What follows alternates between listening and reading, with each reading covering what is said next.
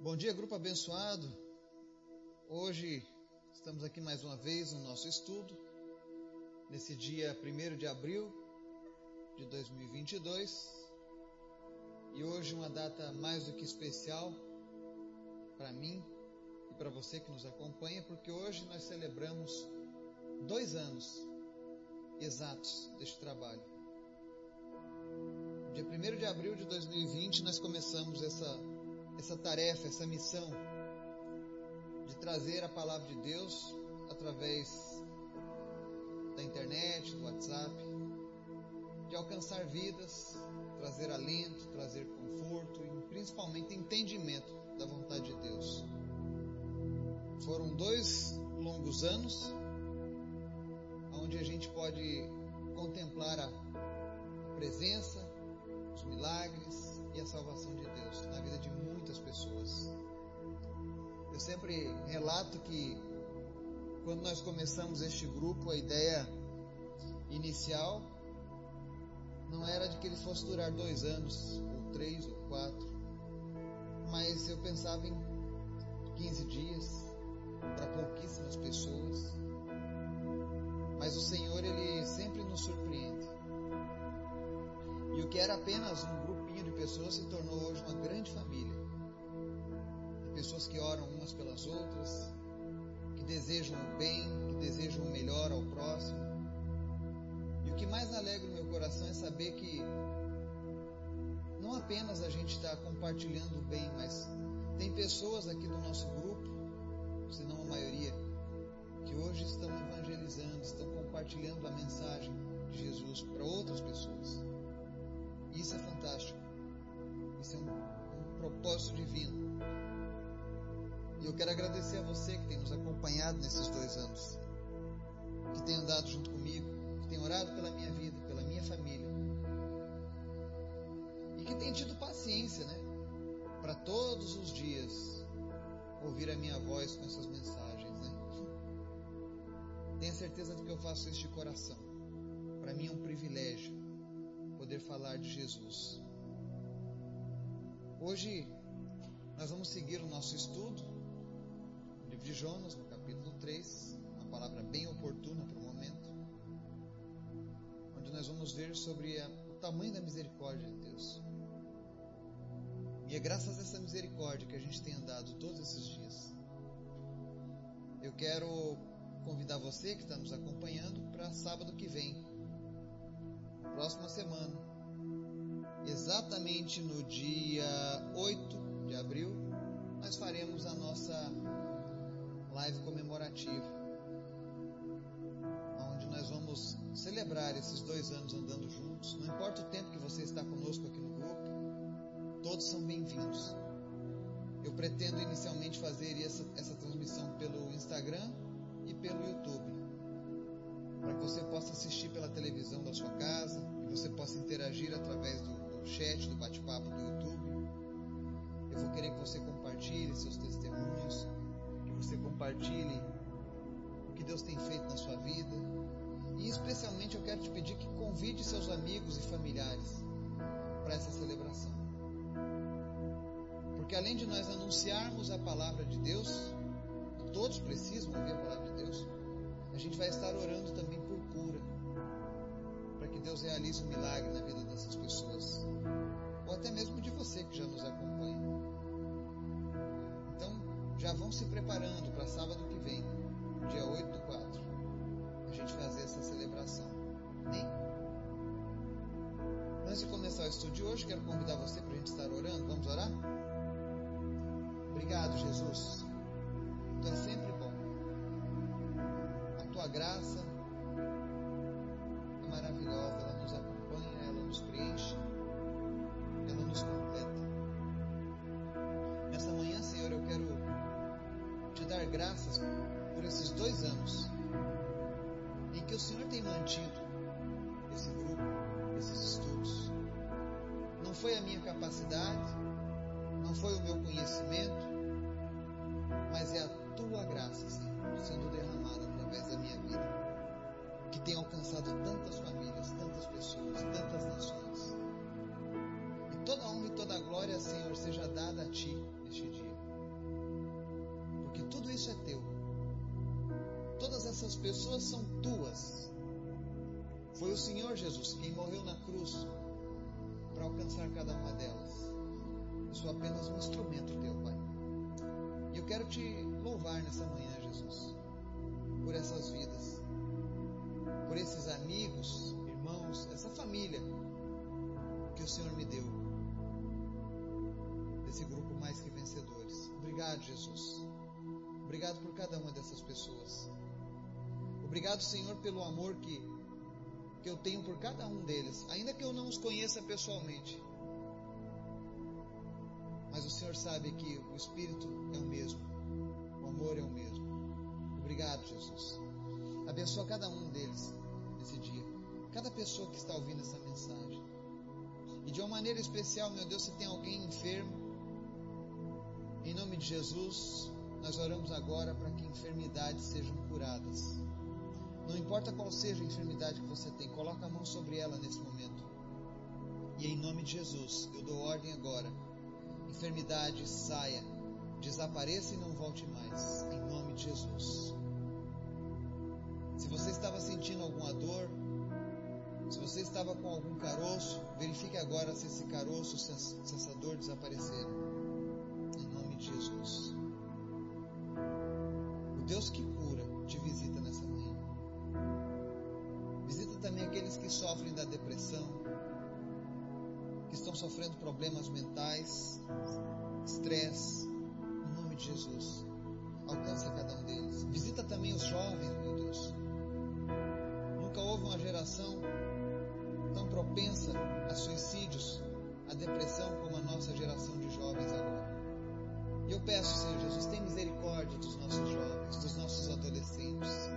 Repreende, Deus, toda a influência maligna que tem tentado tirar a vida dessa geração que ainda está se levantando. Tem misericórdia dos nossos jovens, dos nossos adolescentes, das nossas crianças, Pai. Em nome de Jesus. Repreende todo espírito de medo, de depressão, de desesperança. Mas eu quero te pedir em especial, Senhor, nessa manhã, fala conosco através da tua palavra. Nos inspira, nos motiva, nos conforta. Mas especialmente, Senhor, nos direcione segundo a tua vontade. Eu te peço em nome de Jesus. Jonas capítulo 3, nós vamos ler hoje do verso 1 ao 10, terceira parte da saga do profeta Jonas. Nós vimos que no começo ele recusou fazer a vontade de Deus, então ele foi andar um pouquinho de peixe e ali ele refletiu o tamanho da pequenez que ele tinha diante de Deus o quanto ele precisava de Deus. E agora nós vemos a continuação dessa história, que diz assim. A palavra do Senhor veio a Jonas pela segunda vez com esta ordem: Vá à grande cidade de Nínive e pregue contra ela a mensagem que eu lhe darei. Jonas obedeceu à palavra do Senhor e foi para Nínive. Era uma cidade muito grande, sendo necessários três dias para percorrê-la. Jonas entrou na cidade e a percorreu durante um dia, proclamando: Daqui a quarenta dias Nínive será destruída. Os ninivitas creram em Deus. Proclamaram um jejum e todos eles, do maior ao menor, vestiram-se de. Quando as notícias chegaram ao rei de Nínive, ele se levantou do trono, tirou o manto real, vestiu-se de pano de saco e sentou-se sobre cinza. Então fez uma proclamação em Nínive. Por decreto do rei e dos seus nobres, não é permitido a nenhum homem ou animal, bois ou ovelhas, provar alguma coisa. Não comam nem bebam. Cubram-se de pano de saco, homens e animais. E todos clamem a Deus com todas as suas forças. Deixem os maus caminhos e a violência. Talvez Deus se arrependa e abandone a sua ira e não sejamos destruídos. Tanto em vista o que eles fizeram e como abandonaram seus maus caminhos, Deus se arrependeu e não os destruiu como tinha ameaçado. Amém? Glória a Deus na sua palavra, Senhor. Nós vemos aqui Deus dando a ordem ao profeta Jonas pela segunda vez. Porém, dessa vez, não houve objeção, não houve recusa. Simplesmente obedeceu. E Deus disse para o profeta: Vá e pregue a mensagem que eu lhe darei. E é importante a gente frisar nesse capítulo 3 a importância de anunciar a mensagem de Deus e de obedecer quando Deus nos exige tal esforço. A palavra relata que eram necessários três dias para percorrer Nínive, que quando Jonas havia percorrido apenas um dia proclamando, daqui a 40 dias Nínive seria destruída, os ninivitas creram em Deus. Eu fico maravilhado com o que Deus fez aqui nessa, nessa, nessa cidade. Bastou pregar o Evangelho apenas uma vez para que aquela cidade cresça em Deus. Quantas vezes pessoas ouvem a palavra de Deus, aqui no nosso país, por exemplo, e ainda assim continuam descrentes, continuam relutantes, continuam teimando, continuam na sua desobediência, enquanto que Nínive estava totalmente aberta à mensagem de Deus. E olha que era uma cidade iníqua, era um povo que tinha muita iniquidade, muito pecado, era um povo maldoso. Era um, uma das piores espécimes de pessoas da época, eram os ninivitas. Às vezes a gente deixa de anunciar o evangelho para as pessoas porque a gente acha que o fato delas estarem presas aos seus erros, aos seus pecados, impede elas de terem um encontro com Deus. E aí a gente deixa de anunciar o Evangelho, a gente pensa assim, ah, é um caso perdido. E eu vou dizer uma coisa para você: no passado eu fui um caso perdido. No passado eu fui um caso perdido. Talvez as pessoas olhassem para mim e dissessem também: ele é como aquele povo de Nínive, não tem jeito. Só a perdição eterna. E muitas vezes a gente faz esse julgamento e deixa de de oferecer aquilo que é mais importante. O povo de Nínive ouviu apenas uma vez e creu. Eles estavam abertos à mensagem de Deus. E hoje nós temos pessoas que estão totalmente abertas à mensagem de Deus. Elas não querem religiosidade, elas não querem o igrejismo, mas elas querem Jesus, elas querem alento, elas querem certeza de salvação, elas querem se livrar do pecado, elas querem uma nova vida. E nós cometemos alguns erros durante a nossa caminhada ao longo da história. Infelizmente, hoje, quando a gente fala sobre Jesus, as pessoas querem associar a igreja. Quando associam a igreja, associam a pior coisa que existe nas igrejas. Esquecem dos bons exemplos. E eu queria que você tirasse esse estigma hoje que você tem carregado acerca disso. Lembrasse que a igreja, na verdade, é formada pelo povo de Deus, pelos filhos de Deus. E que a nossa função primária é anunciar a mensagem de Deus. Nós não pregamos placas, nós não pregamos denominações, mas nós anunciamos a mensagem do Senhor, aquele que morreu na cruz. E Deus disse a Nínive: Olha, daqui a 40 dias Nínive será destruída. E Deus tem dito à nossa nação, Deus tem dito às pessoas da sua cidade: Olha, você não pode garantir a sua vida. Lembremos da pandemia. Quantas pessoas, infelizmente, partiram nessa pandemia? Porque elas não têm poder sobre suas próprias vidas. Qual seria a melhor maneira de enfrentar a pandemia quando ela surgiu? Todo mundo correndo para Deus. E foi isso que Deus colocou no meu coração. É um momento que as pessoas estão precisando de Deus. E esse grupo foi criado. Mas muitos ainda relutam em crer em Deus. E eu gostaria que você que está teimando, que ainda não reconhece Deus, aprenda com os ninivitas. Não existia povo mais impiedoso e maldoso. Mas quando eles ouviram o decreto de que suas vidas seriam tomadas, de que aquela cidade seria destruída, eles não pensaram duas vezes e se voltaram para Deus. E aqui nós vemos algo muito bonito. Eles proclamaram jejum do maior ao menor, até os recém-nascidos ficaram proibidos de serem amamentados. Até os animais não puderam comer nem beber. Não que Deus peça isso, mas entenda que o rei Ninivita era um rei pagão, ele não tinha um conhecimento total sobre as coisas de Deus. Então, por via de dúvidas, ele falou: então esse jejum vai ser geral. Porque pode ser que eu não saiba alguma coisa, então é melhor eu pecar por excesso. E ele fez isso. Ninguém podia comer nada, nem beber nada.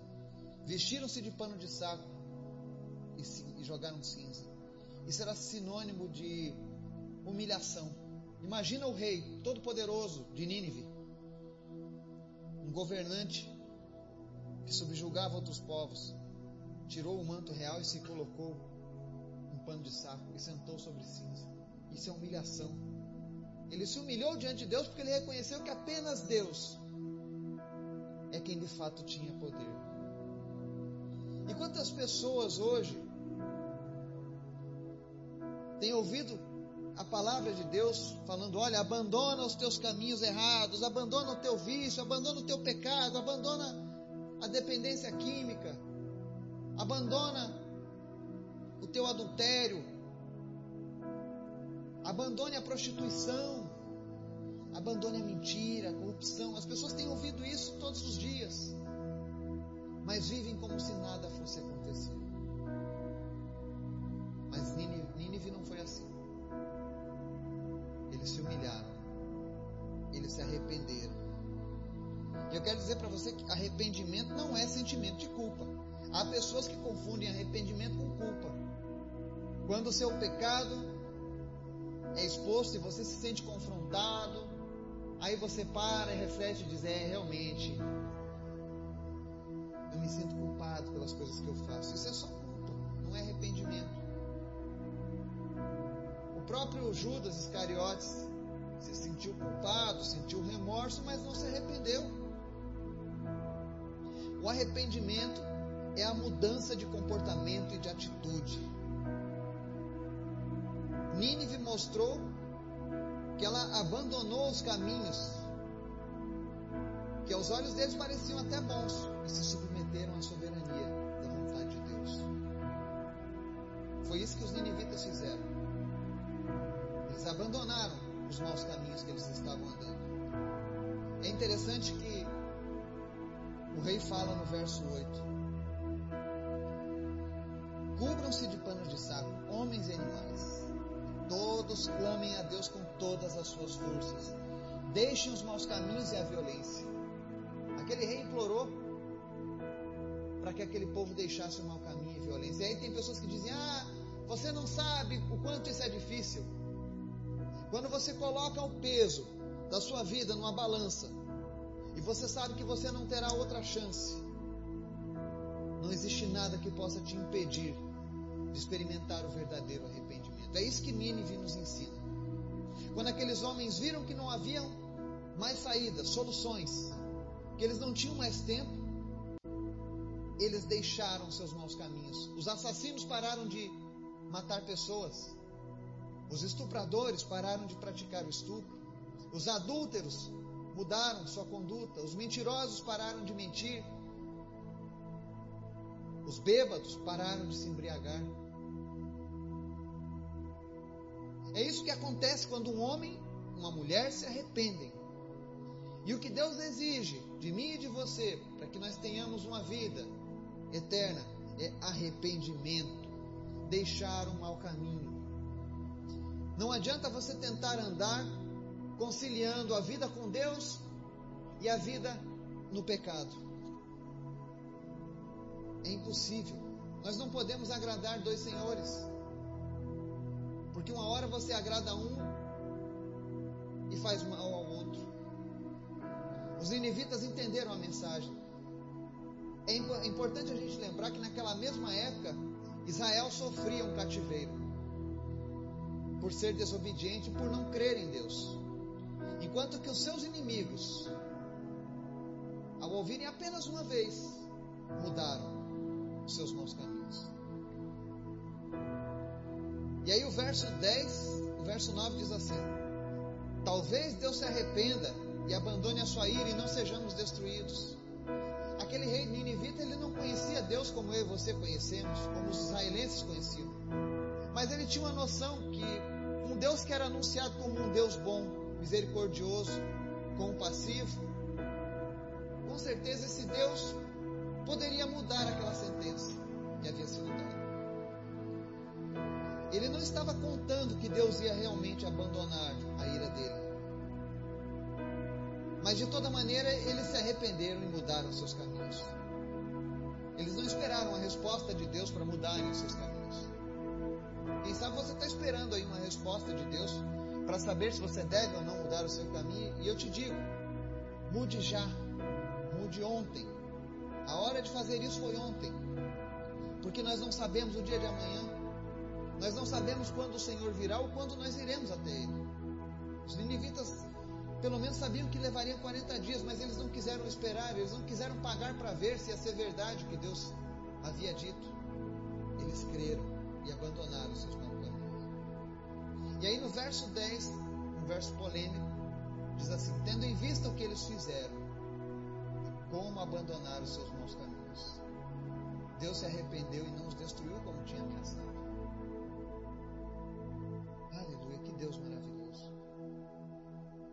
Deus viu o que eles fizeram. Deus sabia do peso dos pecados dos ninivitas. Mas quando ele viu que eles abandonaram os seus maus caminhos, ele se arrependeu e não os destruiu. E aqui agora entram aquelas pessoas. A maioria nunca leu a Bíblia, mas ele adora contestar a palavra de Deus. Aí ele diz: Olha só, ele aponta o dedo, Deus se arrependeu. E lá tem um versículo que diz que Deus não é homem para que se arrependa, e nem filho do homem para que minta. Deus não se arrepende, é o que diz a Bíblia. Agora está dizendo aqui que Deus se arrependeu. É uma contradição, a Bíblia está se contradizendo. E eu digo para você: não é uma contradição. Deus não muda. A vontade de Deus sempre será executada. Mas as circunstâncias, sim, essas podem ser mudadas. Que agrada a Deus não é que a gente ouça a sua palavra. Eu sei de pessoas que se gavam, ah, eu, eu ouço a palavra de Deus todos os dias, eu ouço hinos, ou ouço louvores, eu, eu, eu faço isso para agradar a Deus.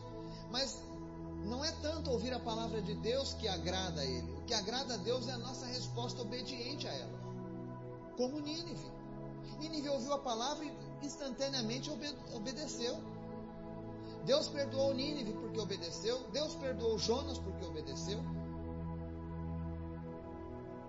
E o que nós precisamos entender é que o propósito do julgamento de Deus é a correção e não a vingança. Deus está sempre pronto para mostrar compaixão a qualquer um que esteja disposto a buscar.